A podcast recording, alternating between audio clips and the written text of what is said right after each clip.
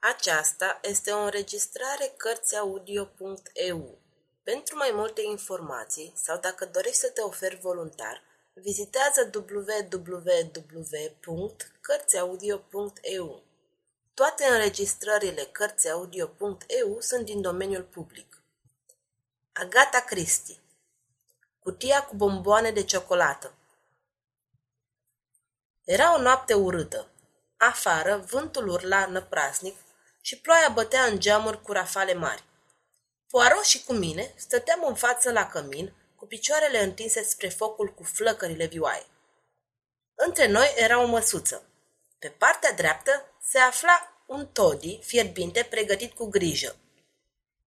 De partea lui Poirot era o ceașcă plină cu o ciocolată groasă, din care n-aș fi băut nici pentru o sută de lire. Poirot sorbea compoziția aceea cafenie din ceașca de porțelan roșie și ofta a mulțumire. He, ce bel vi, murmură el. Da, este buna lume de altă dată, am completat eu. Uite, eu am o slujbă, slujbă și cinste. Și uite-te pe tine, celebru. O, mon ami, protestă Poirot. Ba da, chiar ești.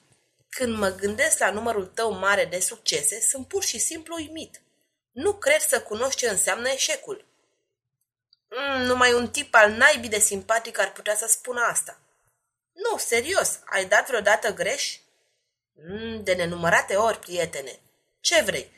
La bon chance nu poate fi întotdeauna de partea ta. Am fost chemat adesea prea târziu, de foarte multe ori. Un altul, urmărind același cel, a ajuns acolo primul. De două ori am căzut grav bolnav tocmai când eram pe punctul de a reuși. Trebuie luate în considerare succesele și insuccesele, prietene. De fapt, nu m-am referit la asta, am zis. Am vrut să spun, s-a întâmplat vreodată să greșești cu totul într-un caz numai și numai din cauza ta? Aha, înțeleg. Mă întreb dacă am rămas vreodată popa prostul, cum se spune. Odată, prietene. Un zâmbet blând, meditativ, îi flutură pe față. Da, odată m-am făcut de râs. Se îndreptă brusc în scaun. Uite ce, prietene, știu că ții un jurnal al micilor mele succese. Să adaugi încă o poveste la colecție, povestea unui eșec. Se întinse și puse un buștean pe foc. Apoi, după ce șterse cu grijă mâinile de o mică cârpă de praf care atârna de la un cui lângă cămin, se așeză la loc și își începu povestea. Ceea ce am să-ți povestesc, spuse domnul Poirot, s-a întâmplat în Belgia cu mulți ani în urmă. Era pe vremea teribilei lupte din Franța, dintre biserică și stat. Domnul Paul de Roland era un ministru adjunct francez cunoscut. Era un secret știut că l-aștepta portofoliul de ministru. Era dintre cei mai înverșunați din partida anticatolică și mai mult ca sigur că odată ajuns la putere, avea să înfrunte o adversitate profundă. Era, în multe privințe, un om deosebit. Deși nu bea, nici nu fuma, nu era totuși prea scrupulos în alte privințe. Înțelegi, Hastings? C'était de femme, toujours de femme. Se căsătorise cu câțiva ani mai înainte cu o tânără din Bruxelles, care i-a dusese o dotă substanțială. Fără îndoială că banii i-au folosit în carieră, întrucât familia sa nu era bogată, deși, pe de altă parte, ar fi fost îndreptățit să-și spună Monsieur le Baron, dacă vroia. N-a avut copii din această căsătorie și soția i-a murit după doi ani ca urmare a unei căzături pe scară. Printre proprietățile pe care le-a moștenit de la ea era o casă pe Avenue Louise, în Bruxelles. În această casă s-a produs decesul său brusc, evenimentul coincidând cu demisia ministrului al cărui portofoliu urma să-l preia. Toate ziarele au tipărit lungi articole despre cariera sa. Cauza morții, care a survenit chiar imediat după cină, a fost atribuită unei crize cardiace. Pe acea vreme, Monami, eram, după câte știi, membru al forței de detectivi belgiene. Moartea domnului Paul de Roland nu mă interesa în mod deosebit. Așa cum știi, sunt un bun catolic și dispariția lui mi s-a părut binevenită. După vreo trei zile, Când tocmai îmi începusem concediul, am primit acasă o vizitatoare, o doamnă plină de voaluri, dar evident tânără, și mi-am dat seama imediat că era o fată absolut cinstită. Sunteți domnul Hercule Poirot?" mă întrebă cu o voce slabă și blândă. Am dat din cap că da. De la serviciul de detectivi? Am continuat din nou. Vă rog să luați loc, domnișoară, am spus. A acceptat scaunul și și-a dat la o parte vălul. Avea o față încântătoare, deși se vedea că plânseze și purta semnele unei neliniști profunde. Monsieur, spuse ea, știu că sunteți acum în vacanță. De aceea sunteți liber să preluați un caz particular. Înțelegeți că nu vreau să mă adresez poliției. Tădui din cap a refuz.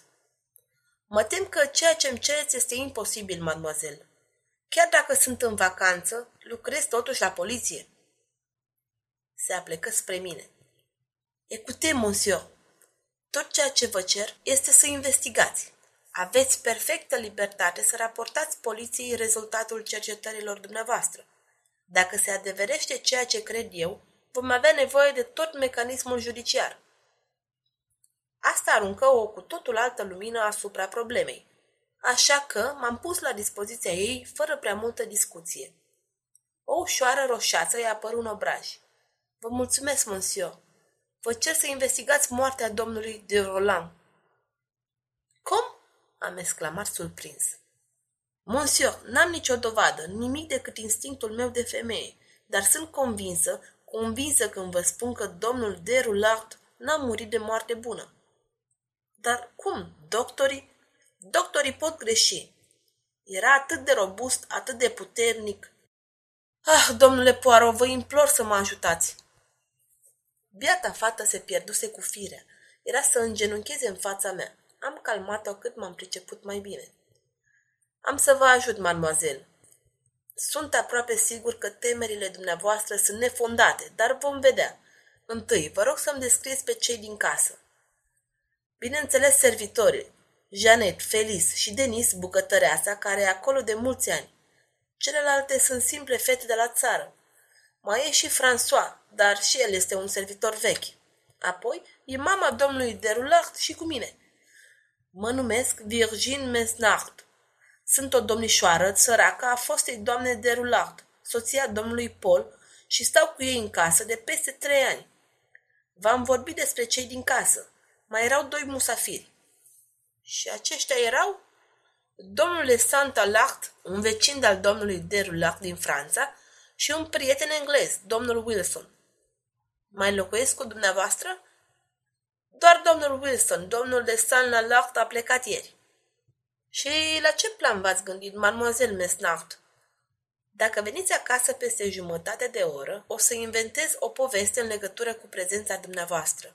Mai bine, v-aș prezenta că ați avea într-un fel legătură cu presa. Am să spun că veniți de la Paris și că ați adus o carte de vizită din partea domnului Saint-Alard. Madame de Roulard are o sănătate foarte șubredă și nu va acorda atenția mănuntelor. Sub pretextul ingenios al domnișoarei, am fost primit în casă și, după o scurtă întrevedere cu mama adjunctului de ministru decedat, o doamnă cu o minunată ținută impozantă și aristocratică, deși evident suferindă, m-am instalat în clădire. Mă întreb, prietene, continuă Poirot, dacă îți poți imagina cumva dificultățile sarcinilor mele. Deci, era vorba de un om care murise cu trei zile mai înainte. Dacă fusese vreun complot, se întrevedea o singură posibilitate, o travă.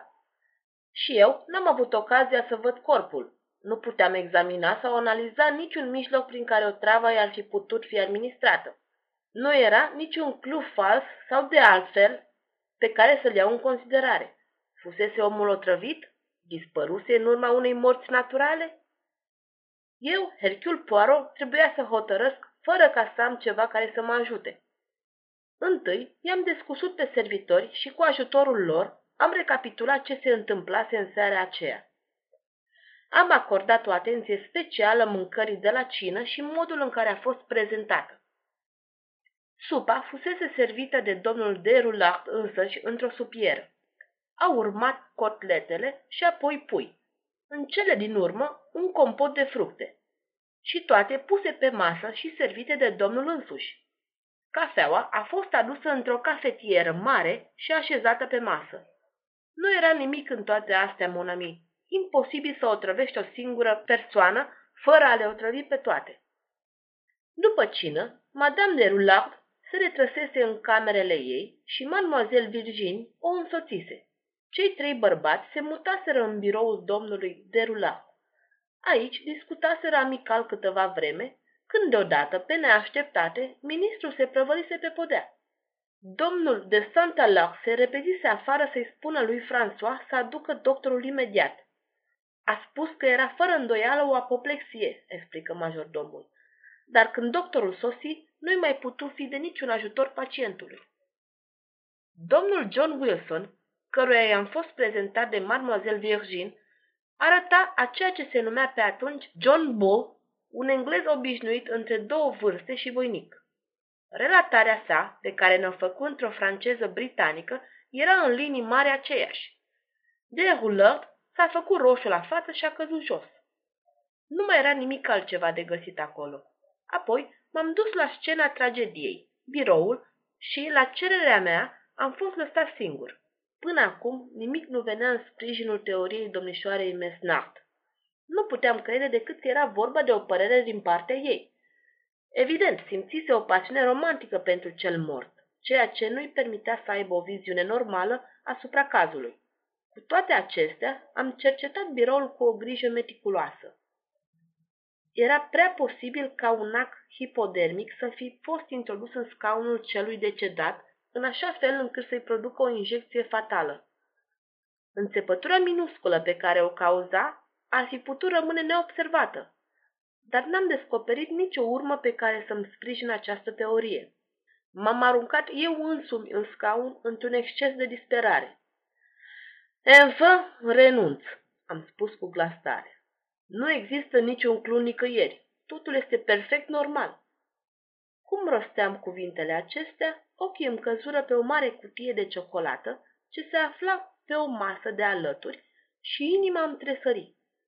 Putea să nu fie un clu în privința morții domnului de Rula, dar iată cel puțin ceva ce nu era normal. Am ridicat capacul. Cutia era plină, neatinsă. Nu lipsea nicio ciocolată dar ea avea o particularitate care îmi sări în ochi ca stridentă. Pentru că, vezi tu, Hastings, în timp ce cutia era roșie, capacul era albastru. Desigur, poți vedea adesea o fundă albastră pe o cutie roșie și invers, dar o cutie de o culoare și un capac de alta, nu în mod hotărât. Să ne se voa jamais. Deși nu vedeam cum acest mic incident îmi putea fi de vreun folos, Totuși, m-am hotărât să-l cercetez ca fiind neobișnuit. Am sunat clopoțelul după François și l-am întrebat dacă fostului său stăpân îi plăceau dulciurile. Un zâmbet slab, melancolic îi înflori pe buze. Îi plăceau enorm, monsieur. Avea întotdeauna o cutie cu ciocolată în casă. Știți, nu bea vin de niciun fel. Totuși, cutia asta este neatinsă. Am ridicat capacul ca să-i arăt. Pardon, monsieur, dar o cutie nouă a fost cumpărată în ziua morții sale, cealaltă fiind aproape pe sfârșite. Atunci cealaltă cutie s-a terminat în ziua morții sale, am spus încet. Da, monsieur, am găsit o goală dimineață și am aruncat-o. Domnul de Roulard mânca dulciuri la orice oră din zi? De obicei după cină. Am început să văd mai clar. François, i-am zis, poți să fii discret? Dacă trebuie, monsieur... Bun, să știi atunci că sunt de la poliție. Poți să-mi găsești cealaltă cutie? Bineînțeles, monsieur. Trebuie să fie în ladă de gunoi. Plecă și se întoarse după câteva minute cu un obiect prăfuit. Era duplicatul cutiei pe care o țineam, cu deosebire că, de data aceasta, cutia era albastră și capacul roșu. I-am mulțumit lui François, i-am cerut încă o dată să fie discret și am părăsit casa din Avenue Louise fără altă discuție. Apoi l-am vizitat pe doctorul care îl văzuse pe domnul de Roulard. Cu el m-am descurcat greu. S-a strecurat frumușel în spatele unui zid de frazeologie de specialitate, dar mi-a trecut prin cap că nu era chiar atât de sigur în legătură cu cazul după cum pretindea. Au fost multe întâmplări curioase de tipul acesta, recunoscu el după ce am reușit să-l dezarmez cât de cât. O criză bruscă de furie, o emoție violentă după o cină consistentă. Se întendiu, deci, după un acces de furie, sângele se ridică la cap și pac, gata cu tine. Dar domnul de rulă nu a avut nicio emoție violentă. Nu? Am aflat că avea o altercație furtunoasă cu domnul de Santa Lart. De ce să aibă? Se evident. Doctorul ridică din numeri. Nu era domnul de Santa Lard un catolic dintre cei mai fanatici? Prietenia lor era pe punctul de a se strica din cauza acestei probleme a bisericii și statului. Nu trecea nicio zi fără discuții. Pentru domnul de Santa Lard, Derulard părea aproape un anticrist. Nu mă așteptam la asta, fapt care mi-a dat de gândit. Încă o întrebare, doctore. Ar fi posibil să se introducă o doză fatală de otravă într-o ciocolată? Cred că s-ar putea, spuse doctorul încet. Acidul prusic ar putea avea o astfel de consecință, dacă nu are pe unde să se evaporeze și o globulă micuță de orice ar putea fi înghițită, fără să fie observată. Dar nu pare deloc să fie cazul de așa ceva. O ciocolată plină cu morfină sau stricnină făcu o grimasă. Înțelegeți, domnule Poirot, o bucătură ar fi suficientă. Victima n-ar avea nicio șansă de scăpare. Vă mulțumesc, domnule doctor. Am plecat. Apoi am întrebat pe la farmaciști, în special pe la cei din apropiere de Avenue Louise. E bine să fii de la poliție. Am primit informațiile pe care le doream, fără prea multe discuții. Numai într-un caz am auzit de o travă care a fost furnizată casei respective. Erau niște picături de sulfat de atropină pentru Madame de Hulard. Atropina este o travă puternică și pentru moment m-am entuziasmat, dar simptomele de otrăvire cu atropină seamănă foarte mult cu cele ale ptomainei, nu cu cele pe care le studiam. Apoi, rețeta era veche. Madame de Hulard suferea de cataractă la amândoi ochii de foarte mulți ani. Eram pe punctul de a pleca descurajat când farmacistul mă cheamă înapoi. Un moment, monsieur Poirot. Mi-amintesc că fata care a adus rețeta a spus ceva în legătură cu faptul că trebuia să se ducă la farmacistul englez. Ați putea încerca acolo. Așa am și procedat. Făcând încă o dată uz de statutul meu oficial, am primit informațiile de care aveam nevoie. Cu o zi înainte de moartea domnului Derulac, pregătiseră o rețetă pentru domnul John Wilson. Nu era vorba de preparat, erau simple tablete mici de tinitrină. L-am întrebat dacă aș putea vedea câteva. Mi le-a arătat și inima a început să-mi bată mai tare deoarece micuțele tablete erau de ciocolată. Este o travă?" l-am întrebat. Nu, monsieur. Puteți să-mi descrieți efectele lor? Micșorează tensiune. Se recomandă în anumite forme de tulburări cardiace. Angină pectorală, de exemplu. Reduce tensiunea arterială, în arterioscleroză l-am întrerupt. Pe cinstea mea, această înșiruire nu-mi spune nimic. Te face să te înroșești la față? Sigur că da. Și dacă aș lua 10-20 din tabletele astea mici, ce mi s-ar întâmpla? Nu v-ați sfătui să încercați, mi-a răspuns sec. Și totuși spuneți că nu e o travă. Multe lucruri care nu sunt numite o travă pot omorâ un om, răspunse el pe același ton. Am plecat din farmacie încântat. În sfârșit, lucrurile încetau să meargă. Acum știam că John Wilson a avut mijloacele de a comite crima, dar care să fi fost motivul? Venise în Belgia cu treburi și rugase pe domnul Derulan, pe care abia îl cunoscuse, să sprijine. Aparent, moartea lui Derulard n-ar fi putut să-i aducă niciun fel vreun beneficiu. Mai mult, am descoperit după cercetări în Anglia că suferea de câțiva ani de forma cea mai dureroasă a bolii de inimă cunoscută ca angină.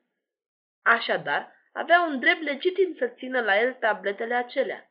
Și totuși, eram convins că cineva se dusese la cutia de ciocolată, deschizând-o întâi din greșeală, pe cea plină, și că scosese conținutul din ultima ciocolată, înghesuind în locul acesteia atât de multe tablete mici de trinitrină câte puteau intra. Ciocolatele erau mari. Eram sigur că între 20 și 30 de tablete puteau fi băgate înăuntru. Dar cine făcuse asta? Erau doi musafiri în casă. John Wilson a avut mijloacele. Santa Lux a avut motivul. amintește că era un fanatic și nu există vreunul care să se comporte ca un fanatic religios. Ar fi putut el într-un fel să pună mâna pe trinitina lui John Wilson? O altă mică idee îmi veni. A, știu că zâmbești de micile mele idei. De ce rămăsese Wilson fără trinitrină?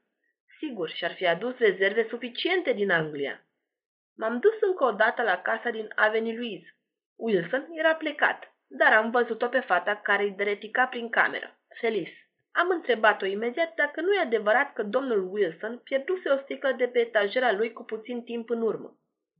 Fata răspunse de îndată. Chiar așa era. Fusese învinuită pentru asta chiar ea, Felice.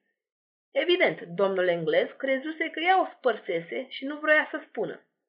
Pe când ea nu atinsese niciodată, fără îndoială că de vină era Janet, care întotdeauna își bagă nasul unde nu-i fierbe oala. I-am întrerupt șirul de cuvinte și am plecat. Acum știam tot ce vroiam. Îmi rămânea să o dovedesc. Lucru care simțeam nu avea să fie ușor. Trebuia să mă asigur că Santa Lord luase flaconul cu trinitrină de pe etagera lui John Wilson, dar ca să-i conving pe alții, trebuia să aduc probe și n-aveam niciuna la îndemână. Nu-i nimic, eu știam. Asta conta cel mai mult.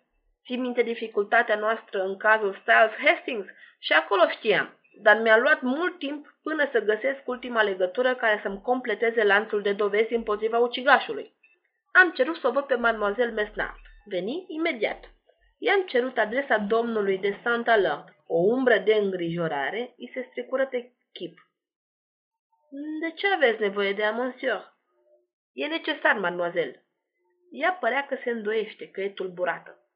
Nu vă poate spune nimic. E un om cu gânduri duse aiurea. Abia își dă seama de ce se întâmplă în jurul lui. Se poate, mademoiselle. Totuși, a fost un prieten vechi al domnului de Roulard. S-ar putea să-mi spună anumite lucruri, lucruri din trecut, vechi invidii, vechi aventuri de dragoste. Fata se înroși și își mușcă buza. Cum doriți, dar sunt sigură acum că am greșit. A fost drăguț din partea dumneavoastră că ați răspuns la cererea mea, dar atunci eram necăjită, aproape nebună. Acum îmi dau seama că nu e niciun mister de rezolvat. Lăsați-l, domnule, vă rog foarte mult. Am privit-o cu atenție. Mademoiselle, câteodată e dificil pentru un câine să găsească mirosul, dar din moment ce a dat de urmă, nimic pe lumea asta nu-l mai oprește. Asta dacă e un câine bun. Și eu, mademoiselle, eu, Hercule Poirot, sunt un câine bun.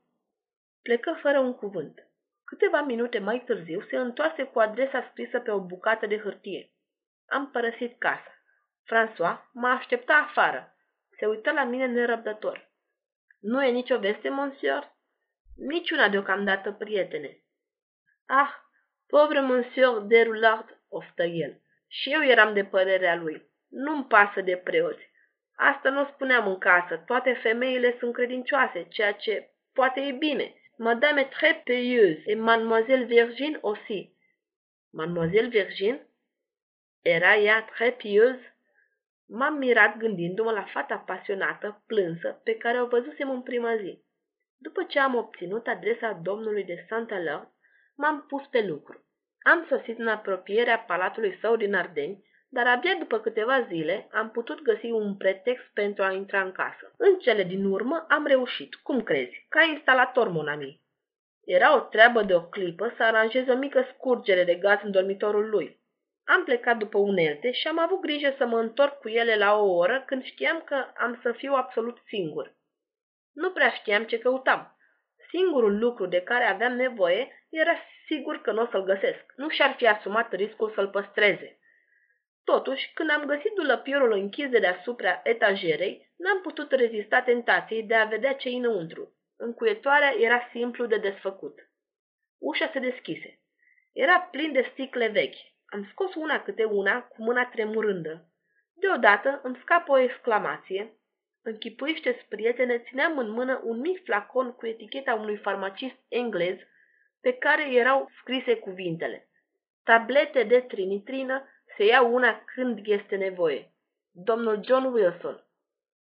Mi-am stăpânit emoția, am închis dulăpiorul, am pus sticluța în buzunar și am continuat să repar conducta. Trebuie să fii metodic. Apoi am părăsit palatul și am luat trenul spre țara mea imediat. Am sosit la Bruxelles târziu în seara aceea. Redactam un raport către prefect a doua zi dimineață când mi-a fost adus un bilețel. Era din partea bătrânei doamnei Derulart și mă invita la casa din Avenue Louise fără întârziere. François mi-a deschis ușa. Madame la Baron vă așteaptă. M-a condus spre camerele ei. Stăteam într-un fotoliu mare. Mademoiselle Virgin nu era prin preajmă.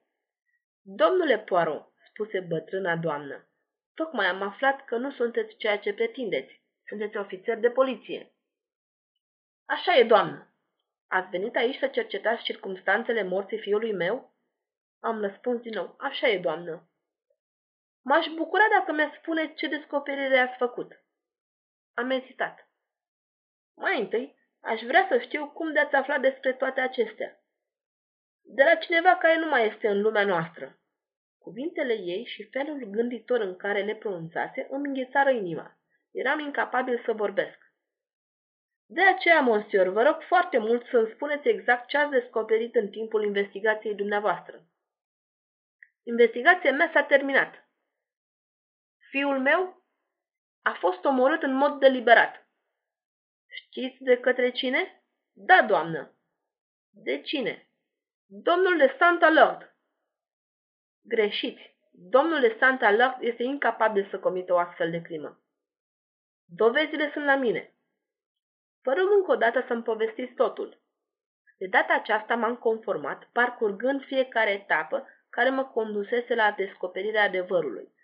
A ascultat cu atenție. La sfârșit, dădu din cap aprobator. Da, da, totul este așa cum spuneți, în afară de un lucru. Nu domnul de Santa Lang mi-a omorât fiul, ci eu, mama lui. M-am holbat la ea. Continuă să dea încet din cap că așa era. E bine că am trimis după dumneavoastră. Providența bunului Dumnezeu a făcut-o pe Virgin să-mi spună ce făcuse înainte de a pleca la mănăstire. Ascultați, domnule Poirot. Fiul meu era un om rău. Persecuta biserica. A dus o viață de păcate și crime. Ura celelalte suflete ca el. Dar s-a întâmplat ceva și mai rău. Într-o dimineață, când ieșeam din camera mea, ne-am văzut Nora stând în capul scărilor. Citea o scrisoare. L-am zărit pe fiul meu furișându-se în spatele ei. O îmbrâncitură bruscă și ea a căzut spărgându-și capul pe treptele de marmură. Când au ridicat-o, era moartă.